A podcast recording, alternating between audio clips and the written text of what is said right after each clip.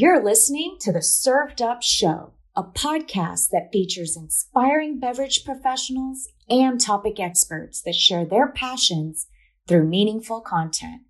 Your hostesses, Bridget Albert, is best known as the Market Fresh Mixologist, an industry mentor with over 25 years of experience.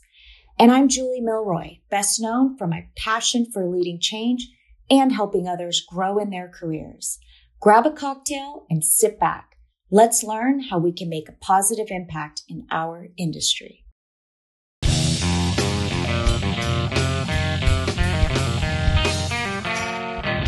Hey y'all, it's Bridget here, and today we're going to dive into Jonathan Pogash's journey, uncovering the inspiration that fuels his boundless creativity, exploring the influential legacy of his father, and delving into the world of the Cocktail Guru podcast, an audio adventure that quenches your thirst for knowledge while stirring your passions for exceptional libations. Whether you're an aspiring mixologist, a seasoned bartender, or someone simply who enjoys a good cocktail and the stories they tell, this episode promises to serve up a delightful blend of insights, anecdotes, and perhaps even a few shaken secrets.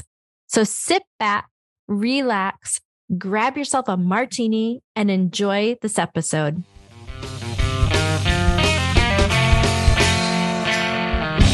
Jonathan, welcome to Served Up. I'm so excited to have you on the show.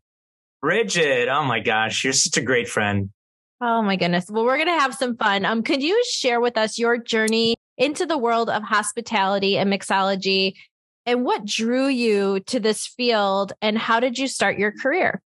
Oh my goodness. How long do we have? Um, no, really. Uh, Okay, so um, I grew up in the in the hospitality industry because my father, Jeff, uh, who also works with me at the Cocktail Guru, um, has always worked in the wine business, and then eventually moved on to the spirits industry.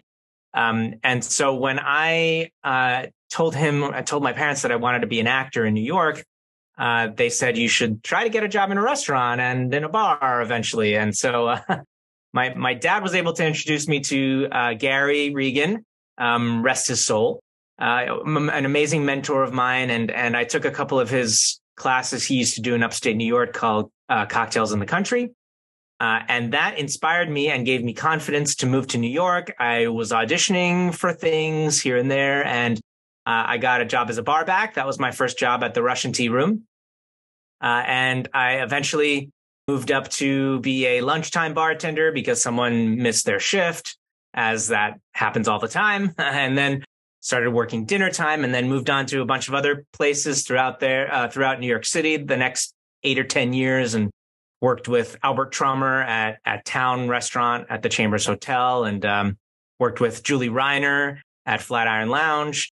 Uh, and then started consulting on my own places that people were asking me to help out with. So uh, a group called Hospitality Holdings uh, in New York City uh, hired me to consult on six of their properties. And that's kind of when I thought, well, maybe I could make a little career out of this uh, consulting thing. And, and I created the Cocktail Guru in 2006. Eventually moved out of New York because um, we wanted to start a family, my wife and I. And so we moved to Southeast Massachusetts. I expanded the business. Uh, it became national. Um, and I was the, uh, I was also asked to be the editor of the Mr. Boston Bartender's Guide 75th anniversary edition. Uh, that was in 2011. So that was a big deal. It kind of blew up. I've got amazing cocktail gurus across the country that do various consulting and events for me. And I started a podcast as well with my dad, um, two years ago during the pandemic. And and I also uh, helped start the uh, New York chapter of the U.S. Bartenders Guild, um, can't forget that. That was, I don't know, 2006, 2007. I was the first president. Um, and so I've been involved in that ever since as well.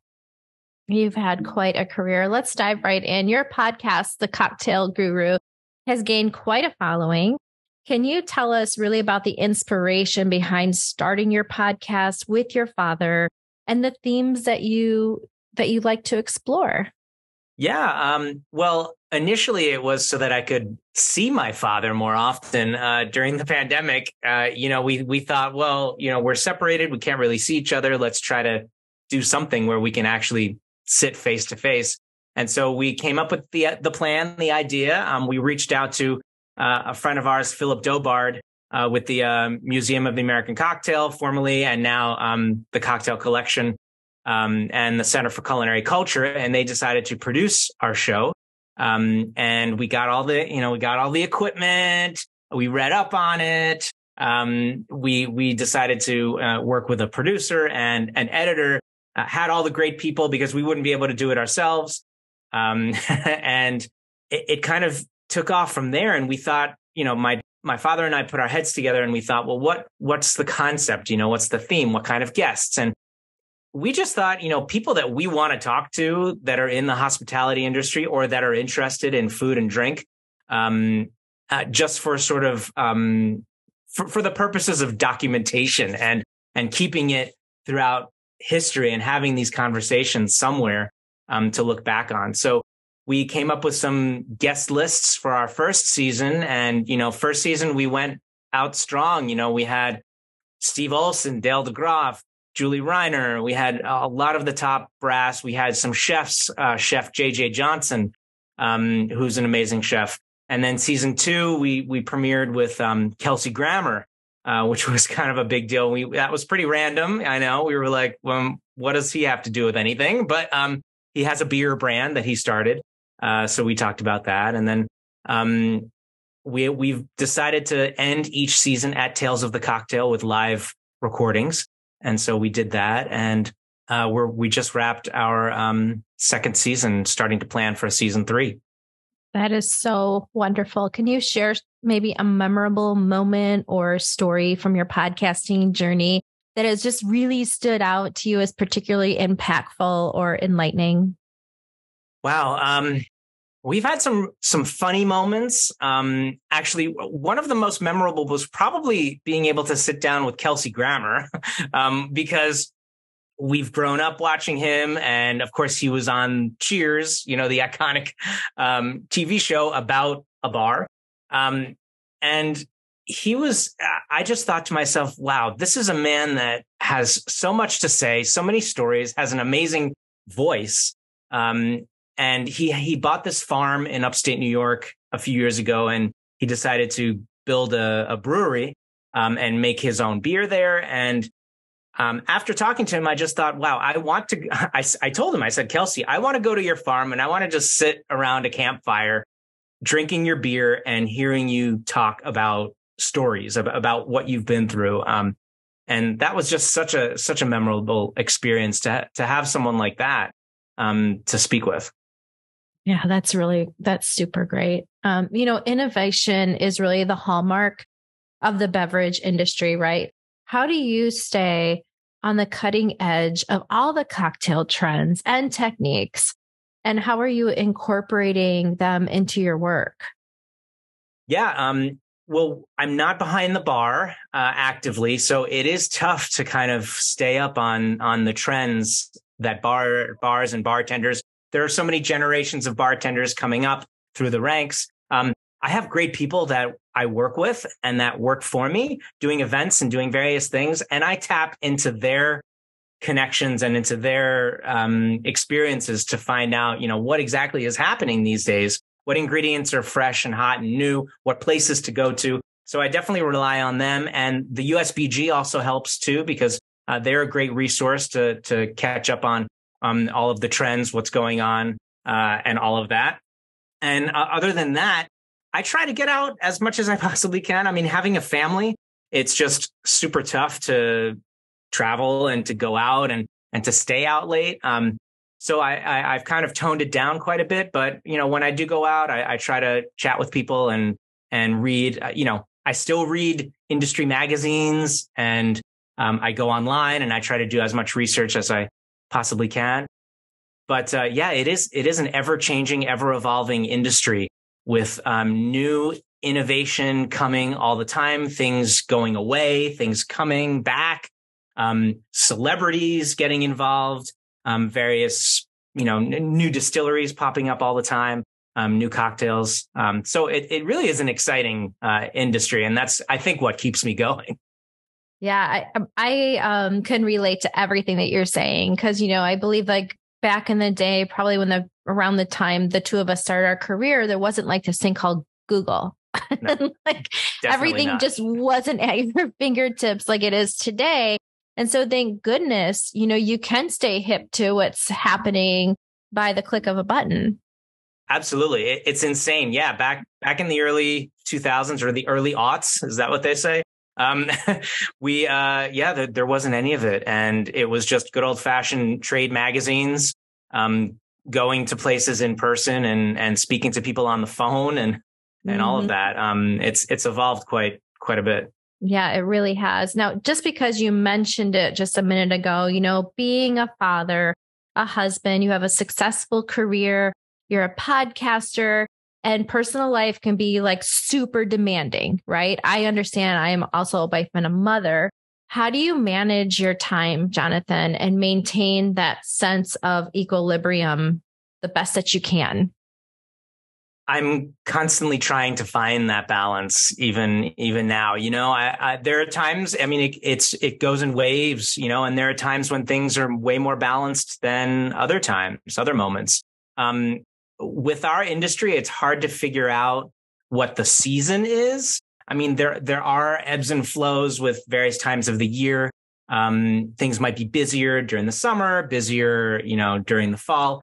Um, but overall, it's I try to I try to exercise. You know, I've been trying to exercise more and take you know take care of uh, what I you know what I eat a little bit more and and really try to be present when I am here and it's when I'm at home. And it's so hard. You know, I'm the phone that I carry with me all the time is like, it's glued to me and it's really hard for me to get away. And, and, um, you know, I have clients that reach out to me at all hours of the day and night and, you know, different time zones. Um, so, you know, if anyone out there has the secret to it, I am open and willing to hear it. Um, but I have an amazing family. My wife is amazing. Um, and the kids are, well, the kids are a handful, but you know, they're, they're kids. They're, they're 10 and 12. Um, and you know, it's just, it's just trying to find the peace and the harmony, which is, it's like, it's like trying to find nirvana, right? Right. It totally is. You know, I don't believe in, um, balance when it comes to work life. I just, I just don't believe in it. I do believe in satisfaction though, and being happy where you are in that moment, or at least very least very satisfied where you are mm. in the hmm. moment. Because as a beverage professional, we get pulled in a million different directions. And there's always going to have, you know, when you're pulled here, then over there, you know, you're not giving. So it is really hard to do. So I, I totally feel you. So if any, any listener has that magic recipe, please call Jonathan yeah. or myself and let us know because it is really hard. Please. And and I don't know if this happens to you, but when I get back home from a conference or from something that I've been speaking at or doing teaching people, I've got all of this adrenaline and I've got all of this energy and then when I come home, I'm like thrown back into it and it's like a shock, right? It's yeah. it's a culture shock and and what I found is I try to take a day in between where either I will get I will get back from my trip and I will not go home right away and right away and I will stay by the airport um, overnight mm-hmm. um, or for a day so that I can kind of decompress a little bit and get back to reality and then go home and hopefully I'm in a little bit of a better mindset at that point. But it's it's so hard to come down from that high.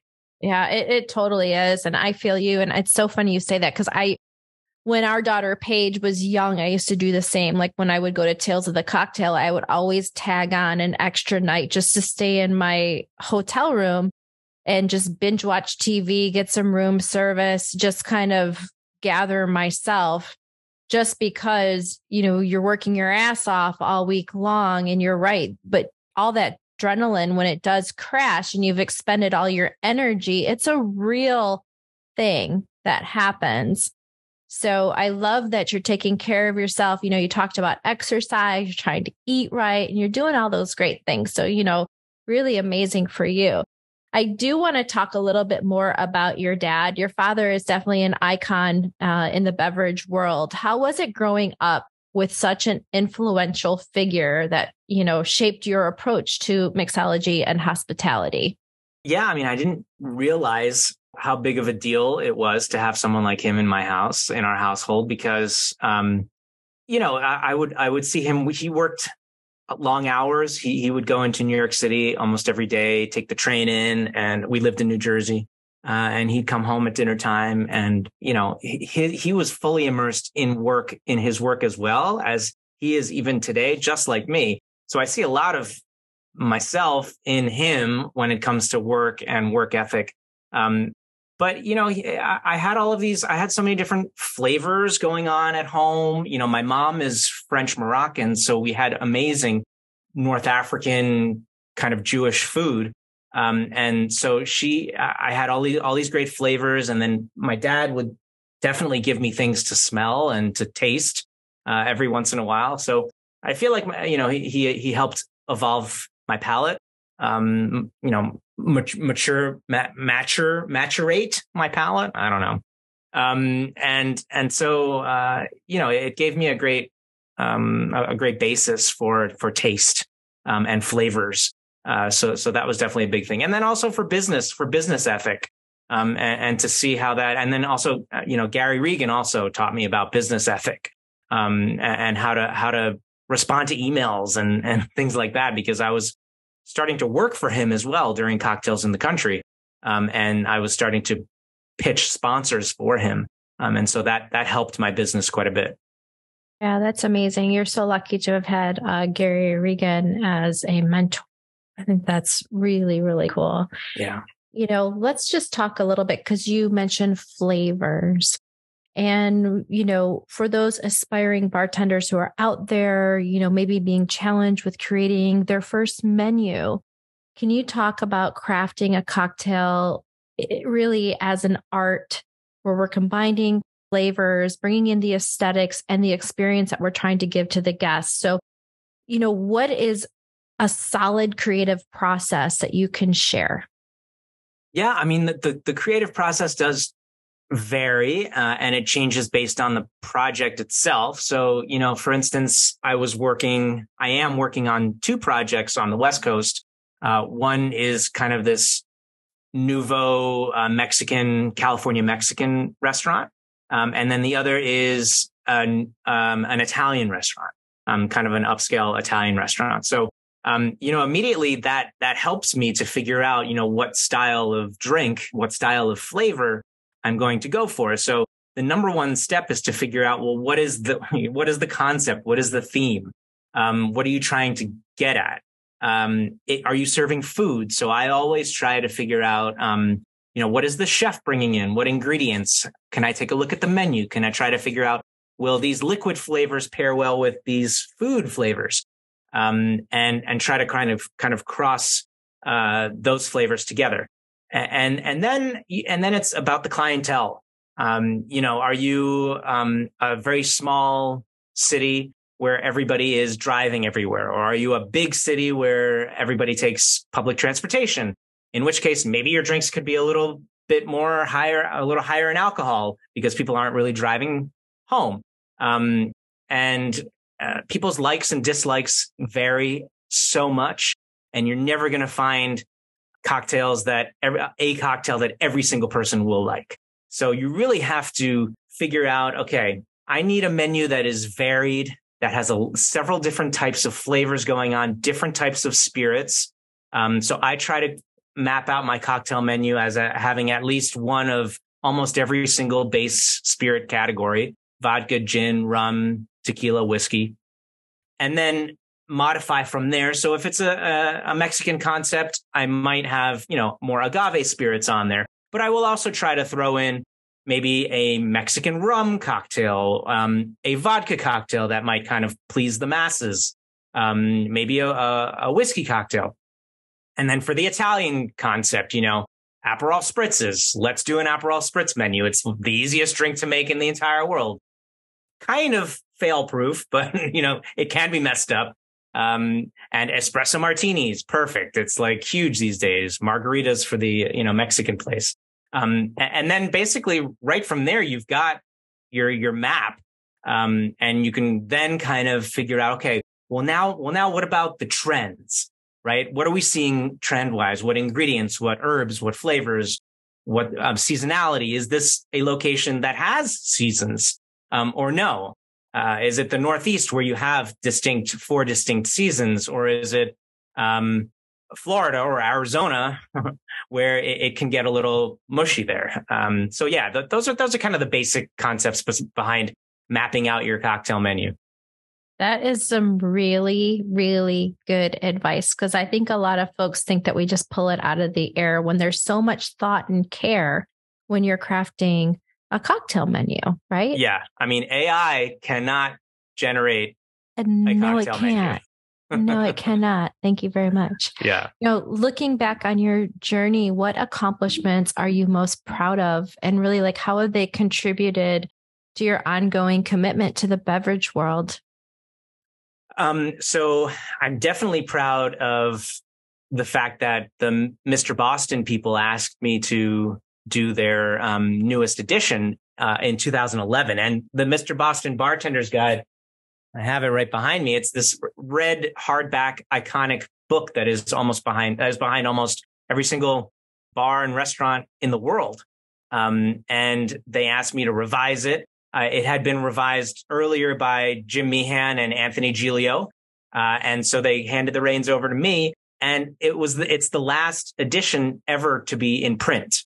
Uh, it's, it's all, you know, it's all digitized. Um, and which is great. And it's a beautiful website that they have. Uh, but it was a huge honor. You know, I mean, this is the book that I learned off of. Um, and, uh, yeah, that, that, that was a great accomplishment. And then also getting the, the, the New York chapter of the USBG off the ground, um, felt, you know, really, really good, you know, and, and Bridget, you were an amazing inspiration throughout all of that because, uh, you know, the Chicago chapter that you started was the impetus and, and the blueprint for, for New York and many other chapters uh, across the country. So that was, that was huge. Can we just talk about the time you know what I'm going to say. When I brought the bartenders from Chicago and you put on the most badass, wonderful, warming my heart from, I don't know, my toes to the tips of my head event. It was amazing. Can we talk about that and what you pulled off? Because I remember walking in when you said, we're going to throw a prom, an 80s yeah. style prom. I'm like, okay, cool. Dude, it was an 80s style prom. Can you tell everyone what we did back in the day? Because it was amazing. Oh my gosh, what a memorable night. Um, yes, so it, it took a uh, quite a bit of planning. I mean, first of all, you know, we, you and I coordinated to try to get you all over here, um, and and to get as many chapter members to to fly for this event. We we had this like old gymnasium that we rented out in in Brooklyn, I think it was.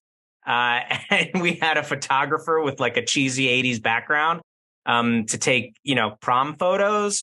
Every every single attendee dressed in their like best 80s gear. You know, nobody half-assed it. Everyone was like in it to win it. It was like amazing. We had a band, we had a karaoke band, I think it was.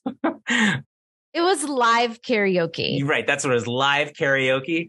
Um, and you know, we had, we had uh, liquor brands, beverage brands uh, with different stations uh, across the room, and that was uh, that allowed us to you know fund uh, the event and make it uh, free for everybody who attended and to have good food. I don't. I think we had food. We had like a. Oh, we had Crif dogs, I think. You did. Oh my gosh. How did we get Crif dogs? Did. Man, oh man. I'm saying. A... It was amazing. I I don't know how we did it. I know I know that um uh, our crew uh, of, of, USBG chapter members and, and board members, we we really uh, worked well together. We were in sync. Um, I remember uh, our good pal Abigail Gullo mm-hmm. helped quite a bit. I think she helped secure the band and and the space, and she was really uh, into it as well. Um, and it was yeah, it was what a time. It was just one of just a delight. It was just amazing. And then the next day, we all volunteered together at God's Love We Deliver which That's was right. a beautiful thing to all come together and um, do something wonderful for the New York community. That's right. Yeah, I, that was a that was a great time. You know, preparing food, preparing food boxes to deliver out to to homeless people. So yeah, yeah, it was really great. What do you envision the future for the cocktail guru, Jonathan?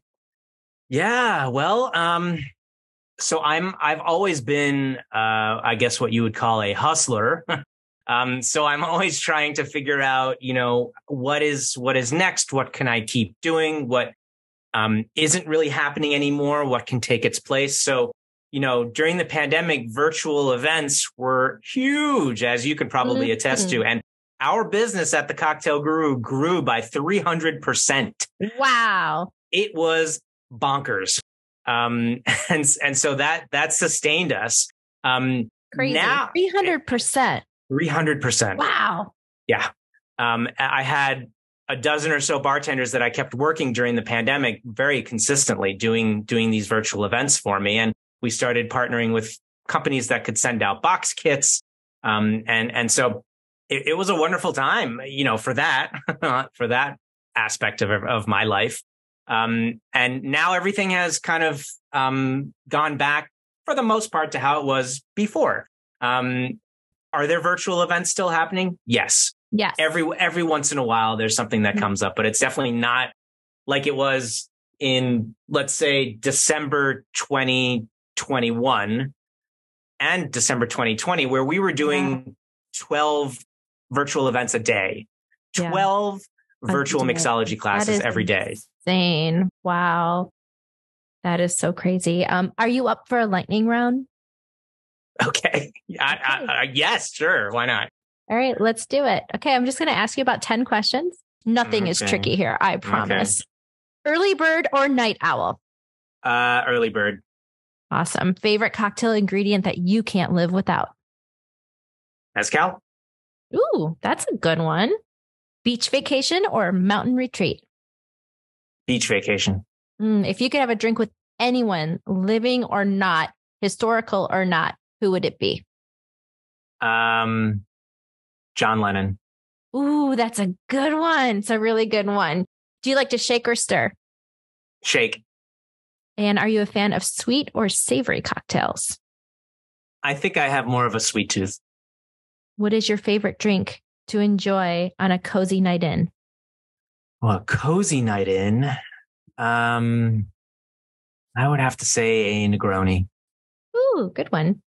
One bartending trend that you are excited about that's happening right now. Hmm.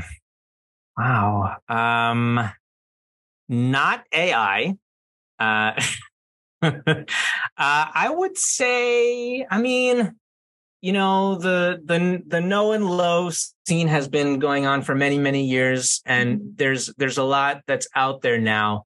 Um, but I think that there's still, um, you know, there's still room uh, for good quality, no alcohol products, um, maybe good quality, um, better quality RTDs, canned cocktails, can uh, bottled cocktails, um, and large format cocktails in a bottle could could possibly be up there as well. Yeah, that's good answers.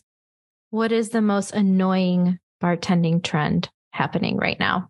Oh God, I I mean, it's been happening for a while, and I cannot believe it's still happening. But activated charcoal I know. Um, what is up with that, man? What is? I just saw someone. I just saw something on it, like another one, and I it it ended for a little while, and I was like, great, good, it's done. But now someone else did something, and I'm like, no thanks, no.